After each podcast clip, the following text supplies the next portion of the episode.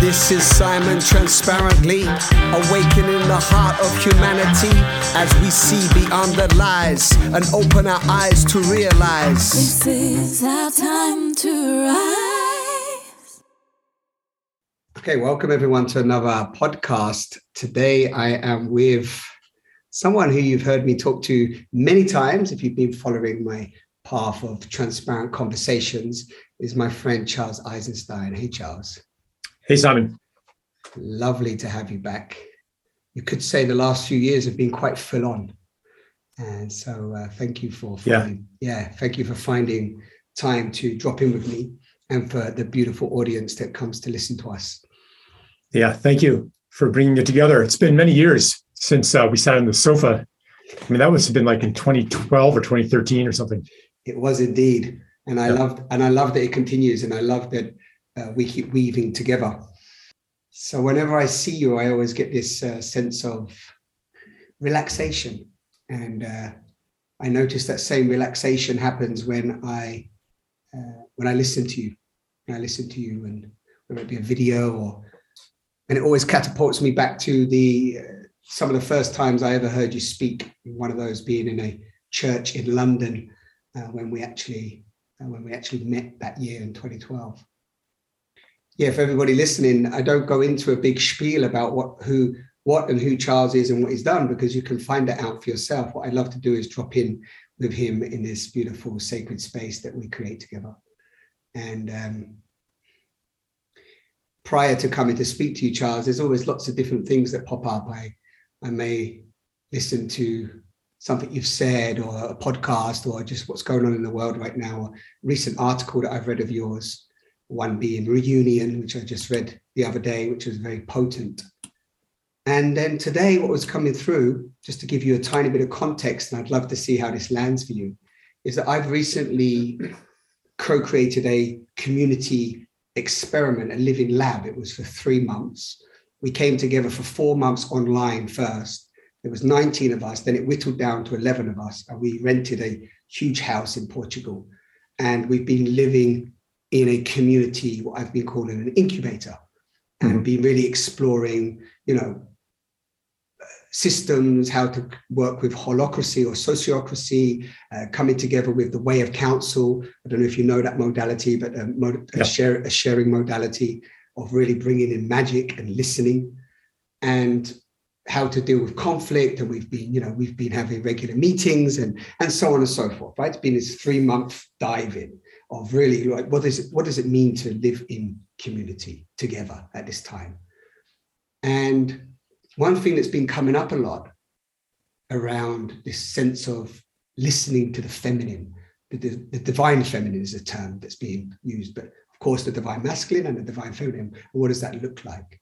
What does that feel like to listen to really listen and so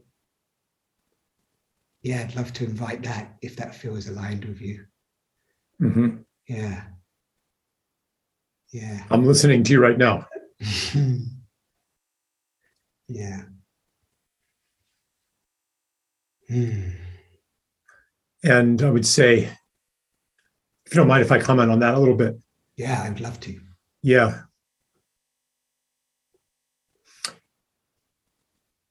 I do find it useful sometimes to uh, gender the human being and speak of masculine, feminine, inner feminine, inner masculine, and, and the different functions of each.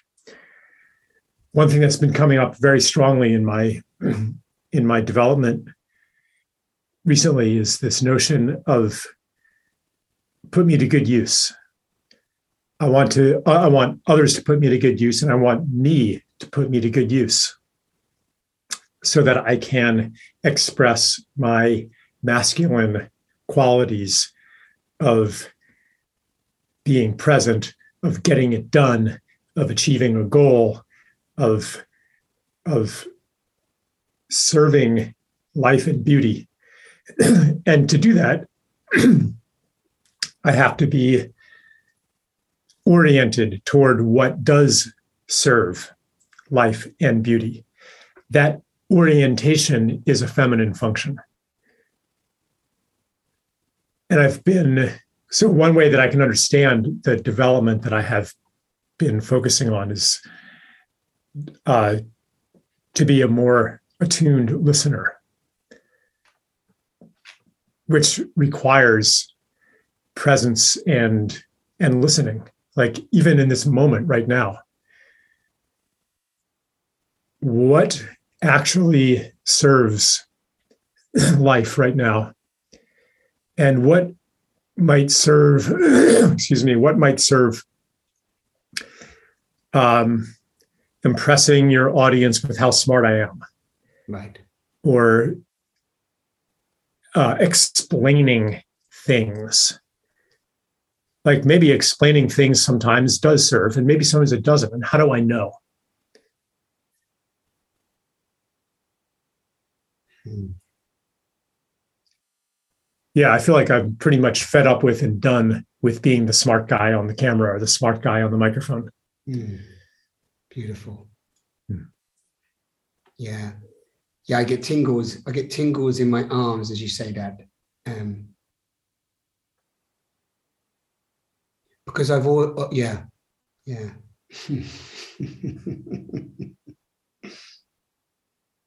mm.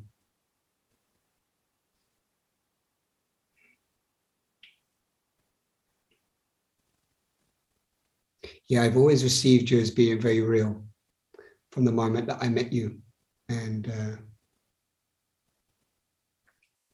and although I've come to you for counsel at times, and uh, and I do listen to you with that reverence of knowing that I value your perspective and your opinion.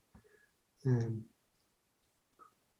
but one of the things that's been coming up for me recently when I when I drop into that listening, as you say, and I love what you said, to be an attuned listener requires presence. And to listen to this, what we would term in today is this feminine essence, these qualities of this, or the the the almost uh, even when I sometimes look at it, I look at it as the yin and the yang and this kind of yin presence coming into me so that I can actually feel what's happening in the space beyond the words. Um, and in order for that to happen, I have to be like you just, I haven't, don't use that word so much, but attuned. There's, there's like an, an, an attunement that's taking place. And then when I slow down, I feel more. When I feel more, it seems that I'm more able to, yeah, sense what's in the space. Or if I voice something from that place, it seems to land in a different way with those that I'm, for example, in this community space as I'm describing. Or, um, yeah, and, and something really beautiful happened in this way of council experience where when we, we give more um, space for listening without trying to fill this fill the space uh, with lots of words or intellect or knowing I, don't, know what other word to use other than magic. Like magic might sound a bit airy fairy, but like there's like a, a like a like a magical communication starts happening. Mm-hmm. Yeah, and it's and it and it doesn't feel controlled. Yeah, doesn't feel so controlled. It almost feels that there's an allowing, and it happened recently with two uh, female-bodied beings that I was with where what I did is I just dropped in to keep asking them what's going on for them, like what's happening for you, what's happening in you right now, and something shifted where they they felt really um, uh, valued to give to be given permission by a male-bodied being that they have value to share. That's what came up, and what they shared yeah. was far more landing than anything that I could have thought of and that was what I, that was what was what's been unfolding in this kind of when I look at the world and this kind of often male body dominated action projection, we've got it all worked out. And if I just surrender and come back and go, well, actually, what, what, what if I don't have a clue whatsoever, like genuinely don't have a clue? And actually I ask, I ask, you know, I ask maybe a higher, a higher wisdom or higher knowledge, or I ask the women in the space. That was anyway, that's what's alive in me. I don't know what that evokes in you, but it evokes a lot.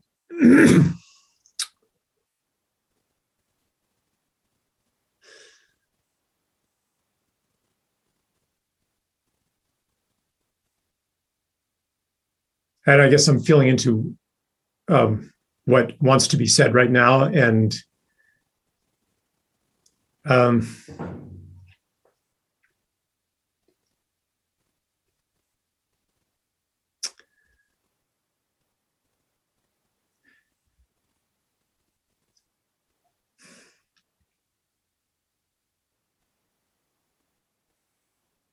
I guess I need to know who I'm talking to.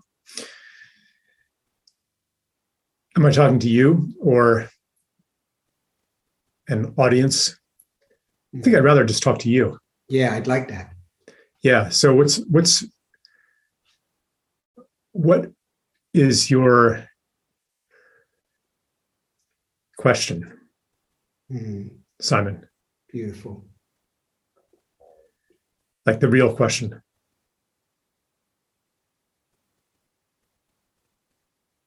Mm. The word that's the only word that's popping up at the moment is trust. And it's kind of like it's kind of not much happening.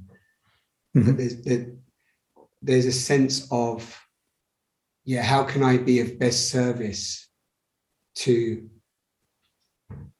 trusting that part of me, that that feminine part of me, that that part of me that um, Yeah. that I'm unaware of, actually, that I'm not that I'm Yeah. not that, that I'm not that I'm not um, familiar Okay. with. Yeah, does it make sense? Here, here's what's coming to me, Yeah, good. and it's kind of uh, what cracked the, the doorway open to this is a phrase that you used. Uh, what if I just have no clue? Yeah, You said something like that. yeah, And I would answer that with what if you do have a clue? And what if it's not that orienting your power in the world comes from being clear when you when you know and what you know and not escaping not abdicating into a false humility. There's a lot of stigma around today about leadership. And we can understand why. Because it has been abused. Because power has become coercion. Whereas real authority has become coercive whereas real authority is something that is earned through the building of respect over time. And when and you've probably had the experience of of true authority when you respect somebody so much that that whatever they ask you would do because you trust them. So this is where this is why trust also that you invoke is coming back here so to step away from coercive authority that's a positive step. But if we mistake true authority for coercive authority then we'll never step into true authority. We'll never step into true power and leadership which is actually desperately needed in the world right now. We need we need people especially men to to to stand in their in their power in service to life. Yeah. uh, part of that is that when something is true and the moment has come to say it you say it. Yeah, even if you might get you might be in danger for doing that. Because man somebody's got to protect life. Somebody's got to stick their neck out so this is so so that kind of leadership is not something that one aspires to. If you aspire to leadership you're ultimately going to aspire to not the real thing. Leadership is a side effect of doing and speaking what needs to be done and spoken at the moment that it needs to happen. And to know what that moment is that is what requires being attuned to the feminine principle of life. Like what serves life? And that and once you know then act on it. So what i'm saying yeah sounds very gendered and it is. I'm not offering this as the only lens by which to understand the human being but it's been uh, illuminating and fruitful for me um, and it goes into all kinds of personal biographical stuff you know like growing up in the um, whatever wave feminism of the 70s, um, having you know an extremely intelligent mother um, who was told that she should aspire to be an executive secretary, um, and ended up going to Yale Law School, and then not being able to find a job with any firm because they wouldn't hire a woman. No firm in our town would hire a woman. So she, you know, like she went through all of that. And yeah, had, you know, had a lot of resentment toward toward men in general. And I understand why, you know. And I think that that many boys in my generation developed this idea of like, well, I'm never going to be a man. Like, man, bad. You even see that in popular culture. You know, like, who's the admirable uh, parent in The Simpsons? It's not Homer. You know, he's like the clueless guy. So, and it, and and it's true that that like most of the awful things happening in the world have been done by men. So, so when we understand this, like a lot of us are like, no, I'm not going to do that. I'm not going to be a man. But we have um, repudiated the true along with the false when we do that. So this has been yeah, this has been something I've been been very deeply working with, uh, especially over the last the last couple of years. It's, it's it's it's so beautiful that you've been working with that because that's what's been coming up for me, and it's so amazing having this this just listening that this has come up because actually what I'm hearing was no coincidence, of course. Sorry, first were you were you finished? No, I'm done. Yeah, yeah. Yeah, I'm glad you you you brought it back to me. So there's this this deep knowing in me that and again, it's not just about gender; it's about this this essence of the suppressed feminine quality.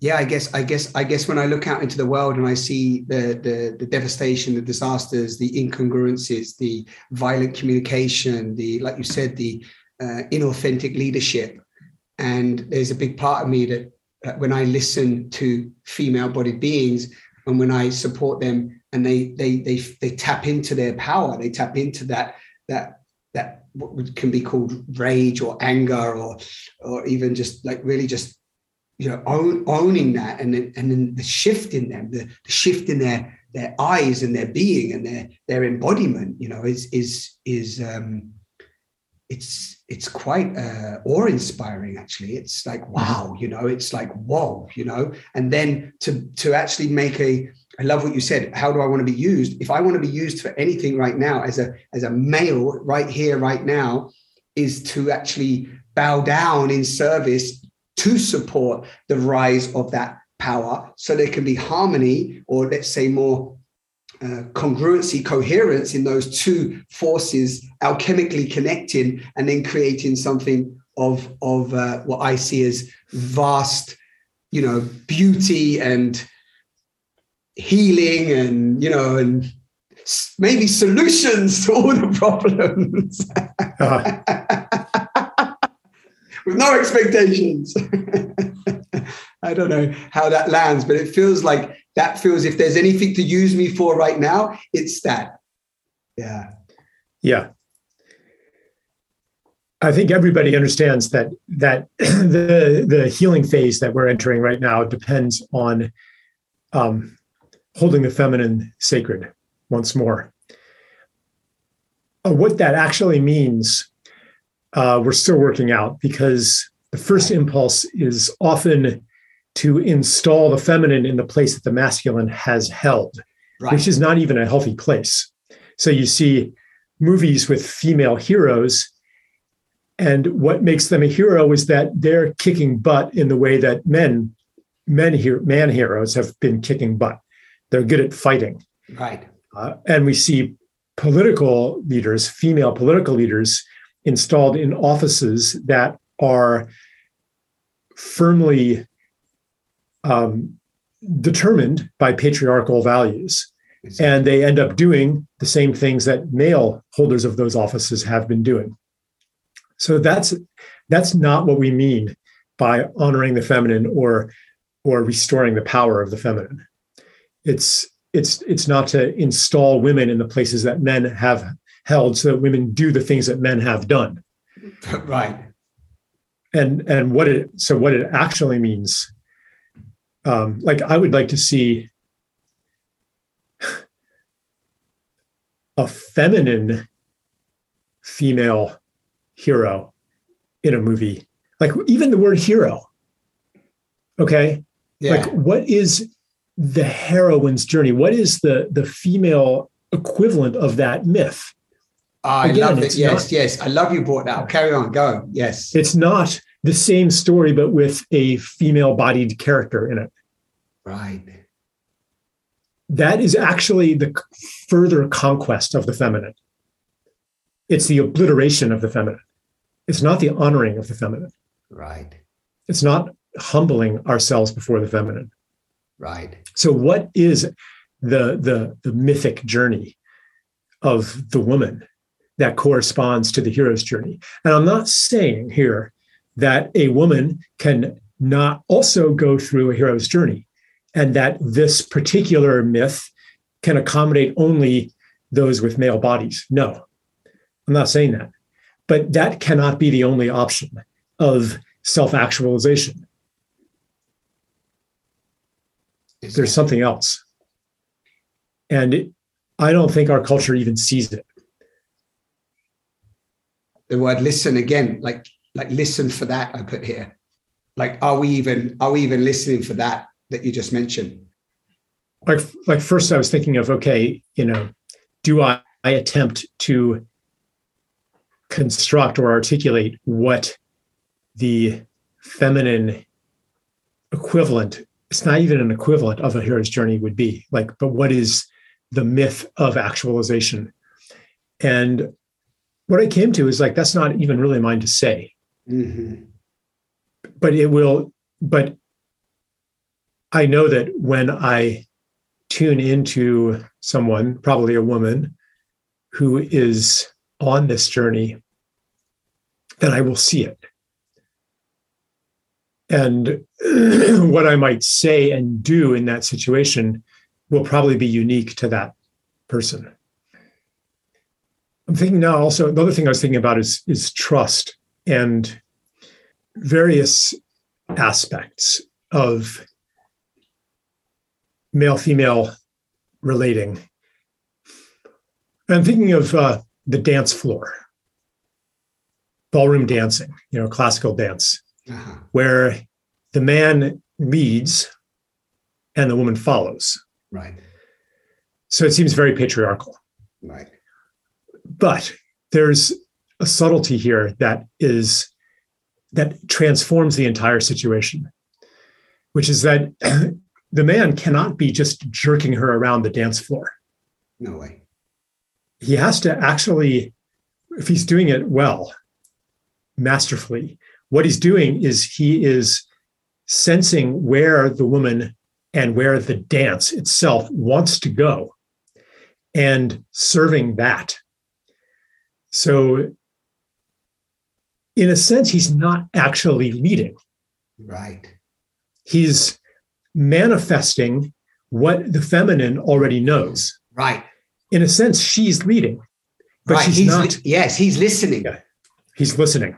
He's actually so, listening right. and feeling, and she's leading. Carry on. This is beautiful. Right. So, so to to like expand that then beyond the dance floor, I've what I have sensed many women, um, especially those who are really wanting to explore their feminine side, what they want is to be able to trust Yes. the masculine. And what makes them trust the masculine is when the masculine is actually listening to them Boom. and performing this function of, of where do you want to go? Where does the dance go next? And where does life want to go next? That makes a man trustworthy if he is in service to that. And if he is in service to that, then the woman will follow his lead without any kind of coercion. This is not about dominating with Yes. strength. If you have to dominate with strength, then you're lost. Yeah, you're already lost. You're out the Already you're out lost. Of the, you're out of the what's it called? You're out of the game at that point. You're Right. finished. In fact, and this leads in so beautifully. I get excited, as you know. It's like when you said that, when you said trust and you give the ballroom. I was thinking like the only way that that masterful dance can take place is because she can feel in him. Use the word masterful, but he she can feel trust, right? It's literally she feels it like he knows he's listening to me, he's moving, Right. and, I, and I can surrender to him because I trust where he's leading me. And Right. and the distortions that we've seen, and like at the moment, you can kind of understand why many female-bodied beings are like, why would I want to listen or trust what's you know? Look at the result of somehow following the the masculine leadership, or let's just say the male-bodied leadership in the last however many hundreds of years. Not to say that there's just been you know no no uh, wisdom or insight from from male-bodied beings, and not to condemn everybody. But this leads so beautifully into where does the, this beautiful question you said, where does the dance want to go next, or where does life want to go next? No, that's the questions that Right. popped up. Where do, Right. and like in order to like even allow that in, there needs to be spaciousness. No, there needs to be like a, a deep listening. Like where Right. does where does life want to go next? Like my life and thus the collective evol- evolution of life Right. itself. Right. And I can, and like like you were saying, you know, in a social context where men have very often um, not fulfilled that function, then of course women are going to distrust them and want to take over the masculine function that the men have not been fulfilling. There's like another complexity here too, because like what the masculine is and what the feminine is also very often changes over the course of a lifetime and it could very well be that that um, in the course of a woman's lifetime the masculine aspect might actually come to the fore and especially when it is called forth by social circumstances that include the abdication by men of their true function. So, like, I'm not saying that a woman should step into this feminine role. And if anybody takes that out of takes what I've said out of context and says that that's what I'm saying, then stop. Because what I am saying, what I'm speaking to is in my experience, many women wanting to embrace their femininity, not wanting to be validated only for doing masculine things, not wanting to be celebrated only if they go out and found an organization or make a lot of money or do something out in the world. Right. Like, what about the value of the inner? What about the value of, of you know, bearing and raising children? Exactly. Like, why does society devalue that? right. and say women to be liberated you have to do man, the things that men have been doing Yeah. Compete with, with which doesn't with mean that they shouldn't do the things that men have been doing Yeah. but that should not be the only choice that gives that that grants them validation by society Right. and i see so many women who are are but not every woman but many women who really want to trust the masculine again and not have to be the masculine Yeah. and they feel like they have to because the men aren't doing it because the men are not trustworthy Yeah. yeah If, and and yeah. if, if, if you're a man and you ever complain about not being trusted, first thing to do is to consider whether you are trustworthy. But it goes mm. both ways. I find that when someone trusts me, man or woman, when someone trusts me that deeply, I tend to step up to the plate. I become trustworthy in correspondence to the trust that I'm given. So, so it's, It's basically like, it's like it's like yeah, it's like an energetic, it's like an energetic exchange that takes place within both beings. right, the- yeah. right. Yeah, go on. You said basically, sorry. Yeah, so it's, it's, it's that's what I, I mean. You said it. You know, it's it's and it's a process that builds on itself. Yeah. So I would never ask somebody to trust beyond their readiness to trust. Trust cannot be forced, but maybe you can know in yourself, recognize in yourself a willingness, a readiness to to trust, and and to be trustworthy Yeah. and that's men's work like if there's anything that's men's work right now it is how do we become more trustworthy Yeah. yeah Yeah. Yeah. There's a lot, there's a lot flying here. Hmm. Um, or let's say here. I don't want to get too heady. Stay in there, stay in the, the heart space. And I just want to voice this for people listening, but um, just just as a little kind of interlude as I ponder what wants to come through, is that I've recently listened to a wonderful podcast with Charles and uh, Aubrey Marcus, which cover a lot of beautiful topics. There's two actually, but the, the, one in December as well. It's very beautiful. So just uh, if you've been inspired today, then please go and maybe listen to them because they dive into some beautiful topics. And um, one thing that was inspired by what you're just saying now, this this this relationship, Charles, of trust, trustworthiness. It- For me, it's this, and I this point back to uh, self always, back to the here. Like like what's what's my role in this question that's just popped up around, um, you know, what does life, what does life want? Where does life want to go to next?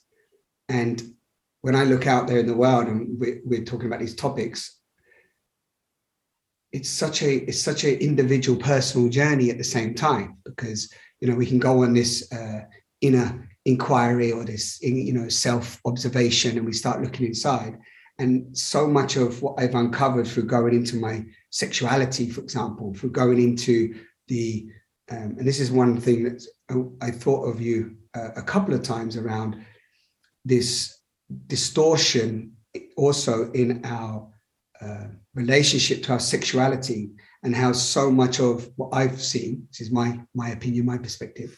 I haven't heard you say this, but is this distortion of the sexes, this uh, um, so much of this trust issues, so much of this abuse of our trust, abuse of our word, even when we say we're, you know, we say we're here, we say we're committed, or we make up many stories. Um, uh, male body beings and women do this, of course, but make up these stories in order to get something to, you know, to get the sex to go through. And in the last uh, sort of three or four years, I've been uh, since being a sexological body worker, I've been working with more beings around sexuality, and when we go into that sexual place and uh, I, I, lead people to have a more mindful, for example, masturbation practice where it's not about uh, just fornication with the hand and somehow getting some ejaculation. It's about how do you realize that we are a pleasure instrument? And actually, when I start to find time to be with myself and connect with myself in beautiful, loving ways, I get to see the distortions in myself around shame, guilt, blame, the way I project onto man, woman,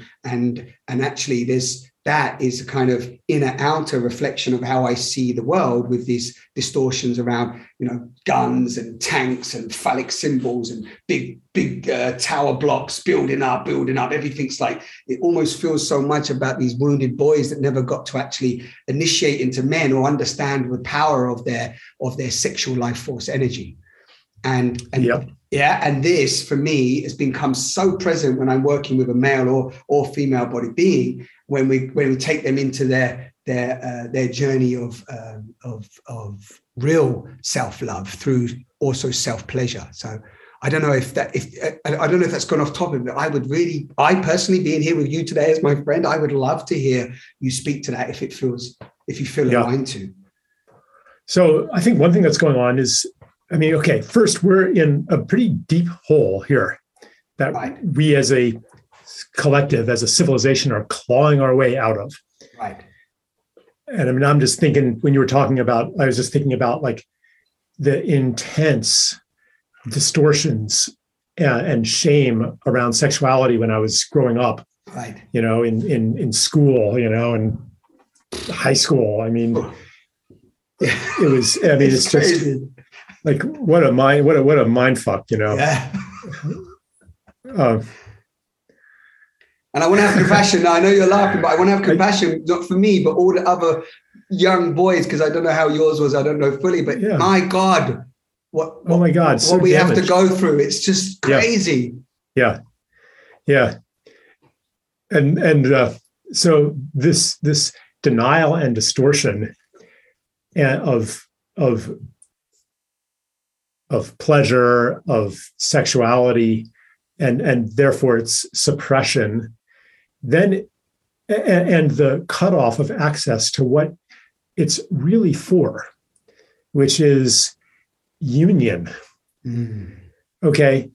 That energy where does it go when it can't go there? Mm. it goes into these distortions into skyscrapers into guns you know into bombs into like all of these all of these things that are expressing an energy which is blocked from going where it really is supposed to go Mm. and um,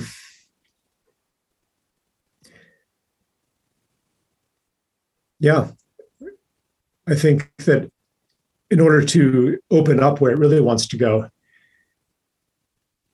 i mean for me it starts with um,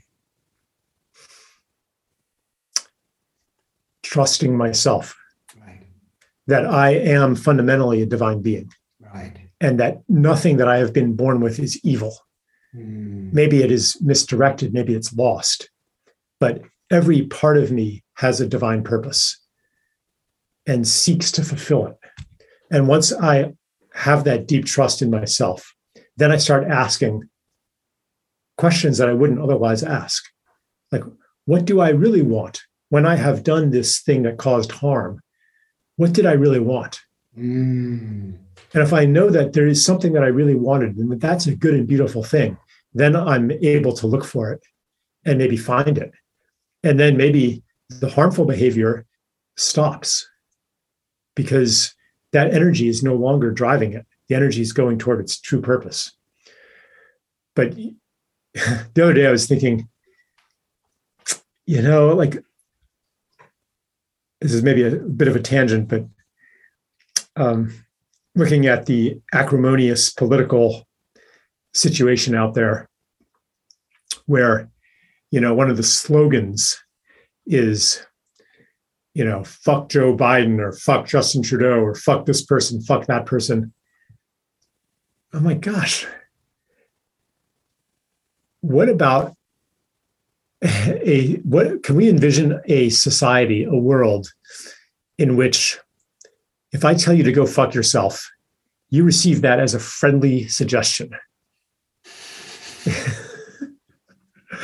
like yeah. you know, like why why has fuck become like this this most aggressive hostile word Mm. Yeah.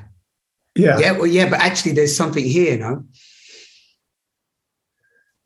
It, you know, as you say that, based on what we we're kind of uh, skimming over around the whole sexual distortion, then it kind of, it, on some level, it stands to reason that deep at the core, when you talk about reunion and the idea of connecting to the powerful life force, divine beings that we are, when we really understand the power of our uh, what I call the genital generators, the, the sexual centers, the, the place where we were born. If, if anybody's looking for where creation came from, the only place you need to do is look in your pants. You need to open them and start going into like, wow, this is where I came from. And then the idea of honoring the temple of where we came out of, right? The, the, the, the womb, the, this, uh, this beautiful place that that we were actually born from, right, born into existence through. We've neglected that so much. We're so far away from the, the awareness and the reverence and the, the idea of that divine connection that Yeah. That we can access through fucking, right? Or lovemaking. But the very fact that we're so far away from it, the word fuck has become such a bloody violent thing. No, it's like, The most the most Yeah. sacred thing has become the most profane thing. right. That I mean, that says it all. Yeah. It's the most sacred thing yeah. that has become, or maybe not the most, but it is as sacred as anything else. right. And it's become the most profane word. Yeah. It's utterly crazy. Yeah.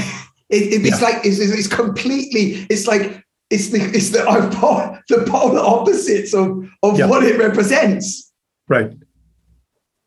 And that's and actually when you say that, I go I go into this whole what and and then so it- actually it brings compassion and empathy to go wow, like it kind of makes sense why there's so much violence because that that disconnection from that divine spark has become so clouded with false belief and uh, you know false ideas and, and projections and distortions that if we don't stop and listen and come back to what you just described that we are divine beings and that it's all divine if we and not just as a concept not just as a theory but as a as a, as, as a lived felt experience Mhm. then anything that anything that comes with from not there i'm just this is again my my my throw in the pot is, is I, I don't I, how can i trust that that comes back to trust mm-hmm. Yeah. And one thing, quick thing to say, which might make you laugh, but sometimes when I look at these politicians, I'm like, my God, I wish they would like play with themselves or like have some, have cultivate some life energy. Or, you know, sometimes I'm like, like these are the people leading countries. you know, So, so when you tell them to go fuck themselves, it is actually a friendly suggestion. it is a friendly suggestion. exactly. that's Yeah. why that's why I named the training that I offer it called Go Touch Yourself.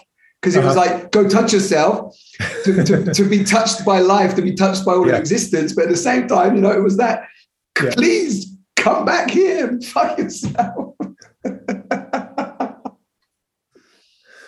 Oh, Yeah. Uh, part of my uh, evolution in this regard has been that I, I, I very, very rarely use um, fuck uh, in the way most people use it. Mhm. Um, you know, either like with hostility, because I'm like, what am I really doing? What am I affirming when I speak in that way? Uh, or just like kind of offhand, you know, people often talk about fucking this and fucking that, you know, and yeah, like, yeah. like, and that that is kind of a that betrays a kind of cynicism about the world, like a devaluing of everything, like a a profaning of everything. And I've noticed that as I've become aware of that, my my language has changed.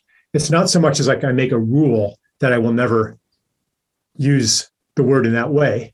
And I don't advocate other people imitating the form and not the content of what I'm saying by cleaning up your language. What I'm saying though is if you bring awareness to this, Yes. then your language will change and you will find that your words will become more powerful. Yes. Because actually, when you pepper people who pepper their speech with fucking often, not always, but often um, will not get taken as seriously Yes. because it's, it's actually kind of a victim like it's this this posture of resentment about everything and therefore it's a victim posture Yes. it's not it's not a powerful way to use words um, yeah Yeah. and again like like if you that uh, I, I want to emphasize again don't say okay i'm not going to use that word anymore but look at how you feel when you use that word Yeah. and and it can become um, a, a, an avenue of of some healing. I mean, you're talking you're talking to me with that because when I was younger, swearing was every every second word was a swear word. You know, it's like Yeah. it, it was the growing up to think that everybody swore we were in our own little gangs and and you used words to demean others and and and actually to create power. And then when I made a decision to never swear again, and, and when I do use the the word now, it's in in in great awareness and um, recently I was supporting a, a, a woman um, to actually move through her um, uh, her guilt and her shame around actually owning her no. And Hmm. she she was saying no. We did an exercise of like no, no, enough, enough, no more. As I love from Polly Higgins, which I use so much. Hmm. This sense about enough, no more. You know, stop. Mhm. She needed that, and then at one point, um, she kind of said the you know the word fuck come out, and then there was like a laugh, and then and then I stayed with that, and I got her to say, um, um, what was the sentence? Fuck, it was fuck off, fuck off. Yeah. But in, but in her mother tongue, and and it brought up so much. Um, at first nervousness and so on because her mother had told her many others had told her that's bad and she can't use that but then as we continued with it it brought a sense of empowerment Right. and then and then she was able to use now she's not going to keep saying f off to everybody that's not going to be the thing but in that moment it brought that that sense of enough and then it was able to land in her body so i think Right. that's what you're oh that's how i receive what you're pointing to as well Well, yeah, you know, and also, uh, I mean, fuck it has become in our language now um, really not so much a swear word as an intensifier. right You know, it's like fuck no. Yeah. You know, it's it's it's like it turned into like this grammatical particle. Um, and and but but in that example, like you gave a counterexample to what I was saying. right. Like that woman was actually was like standing in her power Mm, when she said fuck off. yeah. So yeah. yeah, what I- what I've been saying um, about how it disempowers our language it's true, and that truth stands alongside what you just the story you just told, where it was um, an affirmation of her power. yeah. So you know, words words don't mean one thing. Words the meaning of words is is relational and the meaning of that word it's like it's like a word that's taken on multiple meanings. Right. And so yeah like again like i'm not telling people never never say fuck. Yeah. Um i mean i No, say it, you know yeah i mean yeah, like, yeah. I'm like fuck it let's go fuck it you know I can imagine you said, enough, fuck it, let's go. Yeah, right Yeah, yeah, yeah. But what's lovely, you're bringing this up and it kind of weaves in because actually it might weave into this next uh, this next part. Just taking a breath of everything you shared there, and and and also, yeah, really feeling. I'm really feeling. Uh, yeah, I'm feeling playful and in me, and I'm and I and I really and I see that in you as well. And I see that playfulness. And there's a sense of that the word has power, right? We know that, and that we play with words. And and again, just for maybe some people, this is the first um, uh, conversation they've heard of you and I. And so, what I'd like to just weave in a little around, like, or I'd like invite you to speak to this, Charles, and how how this is showing up for you at the moment, because we can look at the kind of cataclysmic, you know, war on consciousness, dystopian potential unfolding at the moment, and it can like depending on where our focus goes, our energy flows, and it can just look like absolute nightmare that's going on in the world right now. Right? Not to dismiss that ever, because you know I'm in service to that. Um, but also, there's that sense of uh, playfulness that I, I I'd like you to speak to around actually being trusting in ourselves, as you said, and, and, and actually taking full responsibility as a sovereign being for the words, the actions, and the, the feelings that we decide to actually, you know, put into this quantum soup, this co- this cosmic soup, as I as I like to call it, and then how to really play with play with that creative energy, play with that uh, uh, creation that we are in in service to creating, which I'm going to reference as I always do, but the more beautiful world our hearts know is possible, which is, if none of you listening, if any of you listening don't know, is one of my favorite books of Charles Eisenstein called The More Beautiful World Our Hearts Know Is Possible. So yeah, I don't know if that if that's aligned or there's something else you feel lively, but you know, it's it's like if it's all heavy and it's all serious and we all fall in and there's no sense of real play, like we're kind of sometimes I feel we're missing the gift of life we've been given. But mm-hmm. I do understand that you can't get to that point if you haven't kind of looked at some shadows and faced yourself and so on and so forth. Otherwise, it will be kind of uh, bypassing, you know, oh, it's all good and laugh, but actually inside I'm, you know, a, a mess.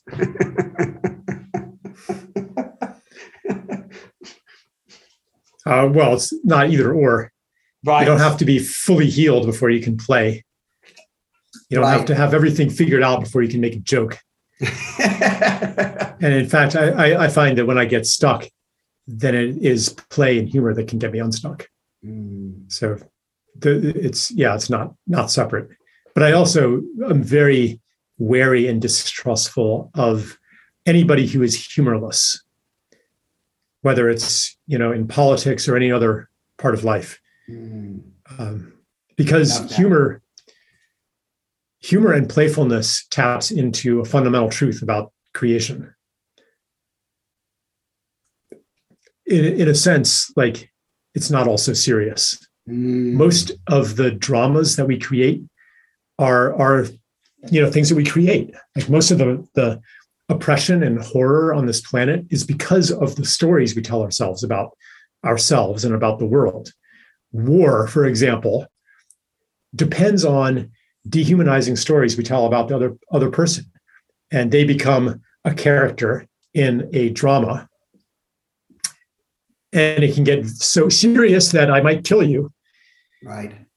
So humor is a respite from that role play that generates the drama of this world.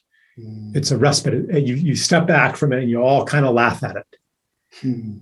and then maybe you go back into it, but on some level, you know that this is not the only reality. So the the um, one of the most serious warning signs of a society in deep crisis is that people can't laugh together anymore. Mm-hmm. We're actually seeing that now in the United States, mm-hmm. where comedians are getting canceled, you know, where like each side has its own comedians and and people before they laugh at something like, oh, am I allowed to laugh at that? Mm. Mm-hmm. So so I, I think that and, and it's also interestingly enough, humorlessness is a defining characteristic of totalitarian regimes. Wow. Fascists and like totalitarian communists. You know, they're not known for their humor. Right. Right. Yeah. So actually what we're touching on here is is it's kind of it's kind of deep. It's a systemic thing because when we lose our humor, when we lose our ability to play and to connect to that part of ourselves, something there's a dis-ease in place. Yeah. It is like it can be a form of bypass. Like sometimes I know people who anytime it gets intimate, they'll tell a joke. Right. And it's also what can be a form of bypass can also be a form of of respite, you know, of of like like a needed break in the delusion. Mm. And same, and I guess I would extend that to, to playfulness. I mean, anytime you're being playful, you're also saying it's not that serious. Mm. Like there, and there are circumstances again where play would be inappropriate and a diversion. Like, you know, if my child is lost in a crowd yeah. I'm going to be, I'm not going to do any, I'm not going to have time for jokes. I'm not going to have time for play. Yeah. I'm going to be on that. And the situation on earth is that serious.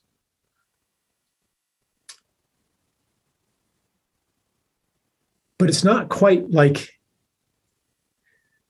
um, finding your child in a crowd, the situation on Earth. Because when you're looking for a child in a crowd, you know what to do.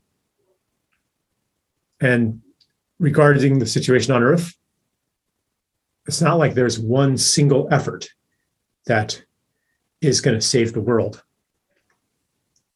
Anybody who thinks that is probably missing something from the picture. And they become what we call a zealot. And they lose their sense of humor. Ah. Because they've identified the one important thing. Yeah, and they lose their playfulness. Mm.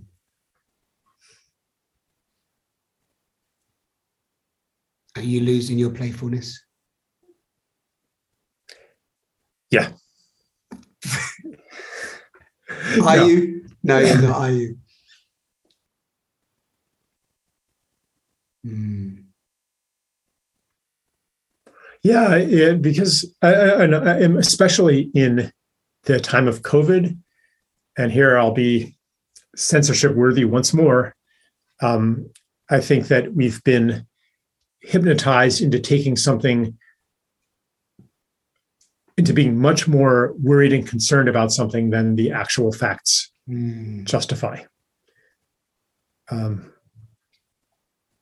and I'm not saying that, you know, COVID was nothing. I know and accept that a lot of people became very ill and a lot of people died. But I also know and accept that um, general health has been declining my entire lifetime Mhm. as far as chronic conditions, autoimmunity, allergies, Obesity. um, yeah, depression, addiction, Mhm. you know, like, and that has never been treated as a pandemic of great enough concern to completely alter the way that we live as a society. But this has.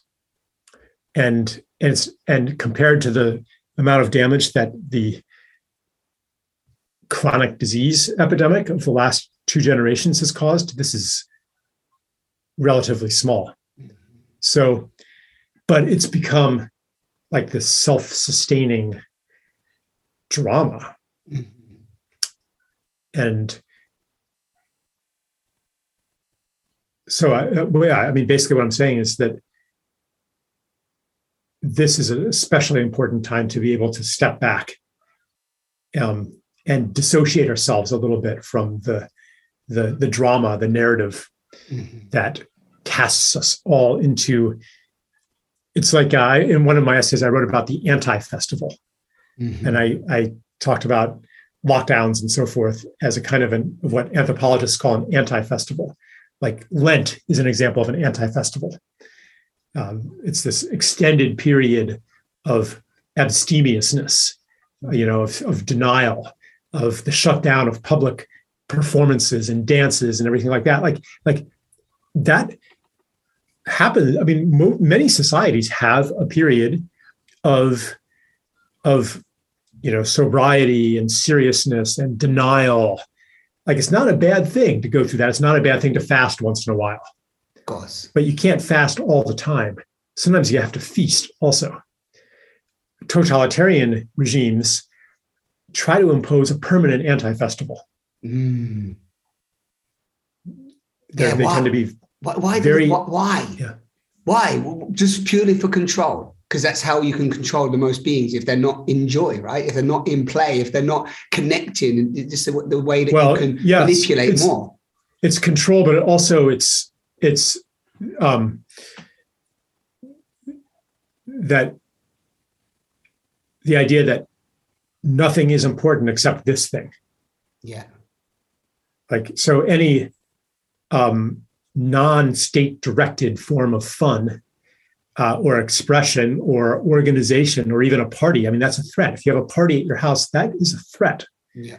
like author- authoritarian authoritarians do not like parties go back to school you know like the school is hostile to parties the cops raid the party because like the true festival as opposed to the anti-festival is a temporary suspension of the ordinary rules of society. So it is a threat to the totalization of those rules of society. And that's why it's anathema to totalitarian regimes. Yes.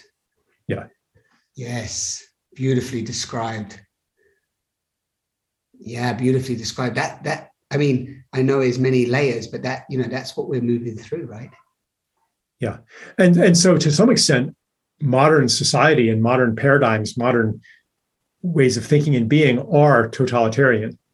They have colonized more and more of other cultures, other ways of being, other ways of knowing, uh, other plants and animals, and and and have extended dominion over the world in all seriousness for this goal called progress. So one of the things that has been sacrificed is the carnival. These things have become neutered and permitted. Whereas the original festival, the original carnival, is uh, it's like this outburst where ordinary rules are suspended and status relationships are overturned and and the whole drama is seen as like the whole drama of normality you step outside of it mm. and you see it for what it is okay that's a game that we're playing mm-hmm. doesn't mean that we don't play it anymore but we get a break from it and we affirm that there's a deeper reality underneath it, that what we call normal and real isn't. It's a play, it's a drama. Mm-hmm. And we occupy roles in it. But those roles are not our true self. Mm-hmm. And normal is not the true reality. Mm-hmm. And if we don't touch back on that truth sometimes through play, through festival, through humor, through dance, et cetera, et cetera, through art, if we don't touch on, on that truth, that normal isn't real and that our roles are not ourselves, then what happens? We go crazy. Yeah, of course. Well, we we wipe. In fact, I would go as far as say we wipe we wipe we wipe ourselves out. Yeah. Because you've taken the you've taken the so-called normal, which is the illusion, as the only reality, and and you've you you almost become calcified in that and then well the whole- there's always a principle of life though that seeks to get out of that prison and and that's why you know it can drive you crazy or suicidal yeah which which which you spoke about earlier which we see uh, rise in in numbers and all those levels that you described earlier yeah. so so not that we having the the answer as we know uh, the problem, the solution is always in the problem. But can I see, I see, I see hope. I see aliveness. I, I, I hold firm that the carnival of life, the, the, the true, uh, authentic self, if you want to call it this, this love, if you want to call it that, can does prevail. And not just prevail in this kind of dark light battle of you know Star Wars and Darth Vader and, and Luke Skywalker, you know, playing the play, play, kind of playing those polarities out, but actually that there's and you kind of spoke about it in your recent article, but there's we talked to this union in ourselves and in this reunion of of moving beyond all the judgments and and, and condemn condemnation towards others about what their beliefs and what their beliefs are. And actually how can how you know not how can like like that just to plant this seed actually as we're coming to a close now but just to plant this seed that for me in my reality in the way that i'm living and showing up it's it's possible. It's possible to see beyond this illusion. It's possible to awaken to the truth of who we are and to co create from that foundation. And um, yeah, yeah, it's possible. It's, it's also happening simultaneously. Right? I don't I don't see it all. Yeah, I don't. I actually I don't actually see how that totalitarian regime, as you as you call it, as we know it to be called, is it, it's almost like it can't, it's the emperor's clothes. No, it, they, it can't hold up. Surely anyone that, that knows that true sense of love and that connection can just see that and go, oh, yeah, you know, It's a bit like you know Wizard of Oz when you go up there and it's just that old man in the in the box, oh, scaring everybody. But it's just the man behind the curtain. Yeah. right. Yeah. No. It, okay. So, yes and no. Uh-huh. I used to think that it would all fall apart inevitably. Now I think that it's really up to us uh, because the the show, the the the lie, the matrix, is the creation of all of us. It's it's Yes, our yes, we we uphold it. Yes. You know, we're we're holding that curtain. yes, that- self-perpetuating. that- yes. Yeah. So this the insanity will never end until we end it. Yeah, and so and, and, and we end realize. it. Yeah, we end it within ourselves, but but also we have to say, which comes back to what you said earlier. We have to also say clear no's That's right. certain things, which comes back to that PowerPoint of like, do we trust and what do we what do we trust and what don't we? we this is beautiful. We're coming full circle. What do we trust and what don't we trust? And actually, this is a no for me. Yeah, that's right. There's That, but that's the, big, isn't it? so you could say that That's the yeah Uh, the awakening like how do you wake up right. you know it's for me it's often when someone wakes me up. Like we wake up we awaken each other. And it and you know not always by by you know shaking somebody Right. but it could be a whisper. You know it could be a joke. It could be um like really being heard. I mean it could be the work that you're doing around around um intimacy and pleasure. Um I, I just know that that to the extent that i've woken up it's my own efforts play a minor role compared to those beings human and otherwise who have had an awakening influence on me. And as i wake up then i and, and as i tap into the strength of the beings around me and as i surround myself with people who really see me and know me and trust me i become trustworthy and i become strong and i become brave and I'm, i become able to say stop. Mm. to say you shall not pass. Even if it puts me at some kind of risk. And i don't want to exaggerate that like you know i mean the risk that i've endured by by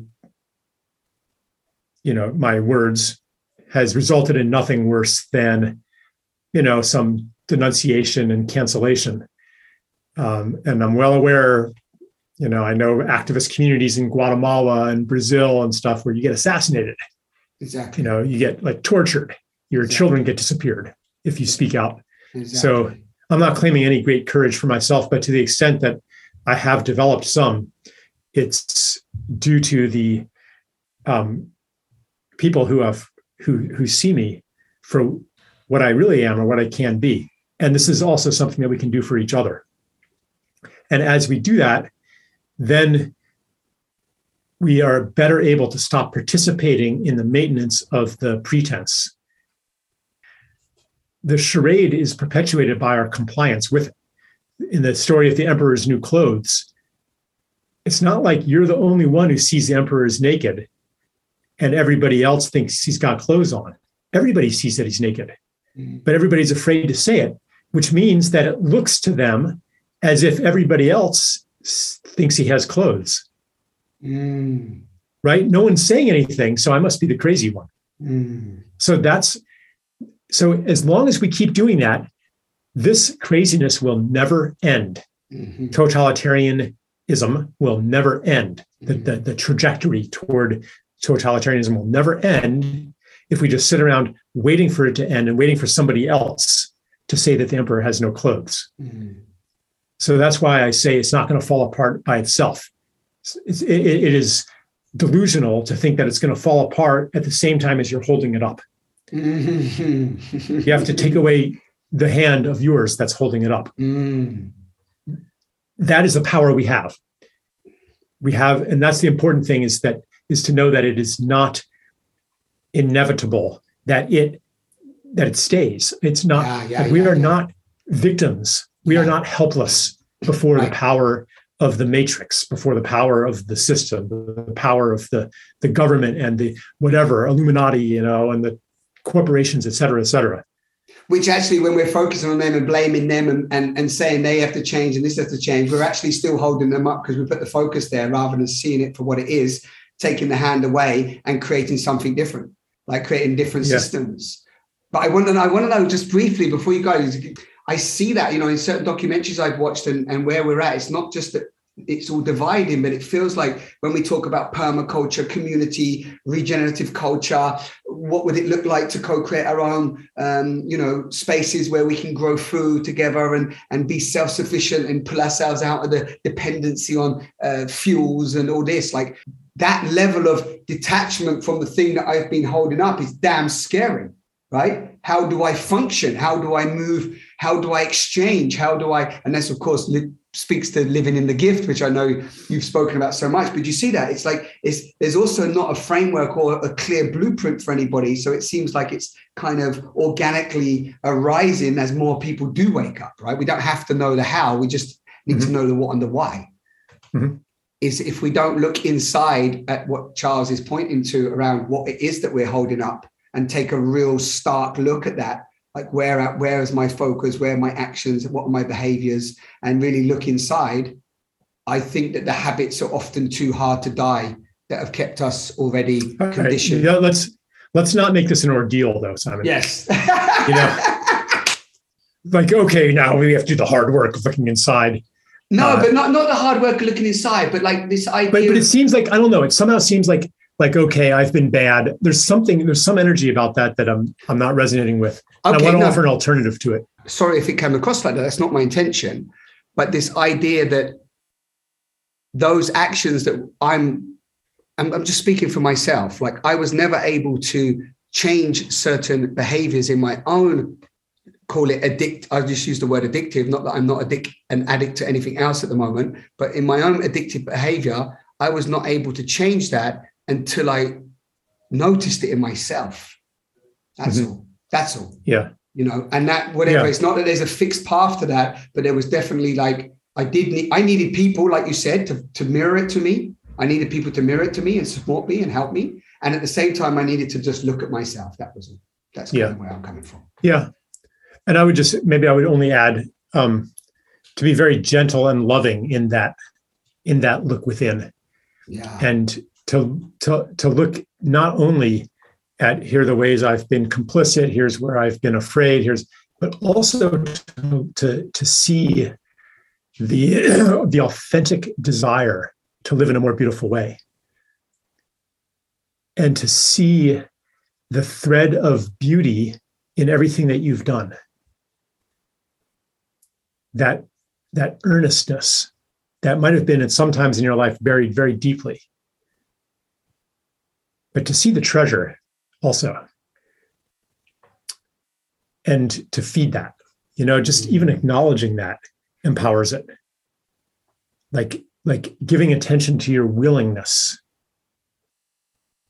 to align your power and service to life to align your energy and your life to life. And to say mm. yeah that's who i am also. That's real in me. Like that needs to be seen too. Yes. Yeah. Yes.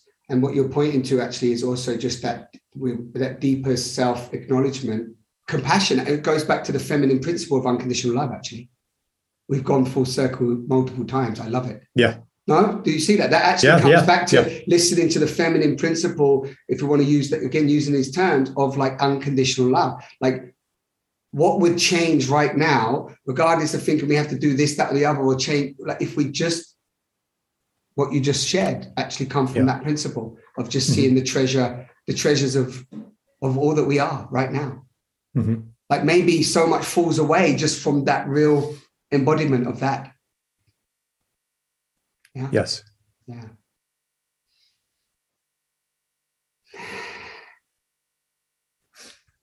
Hmm.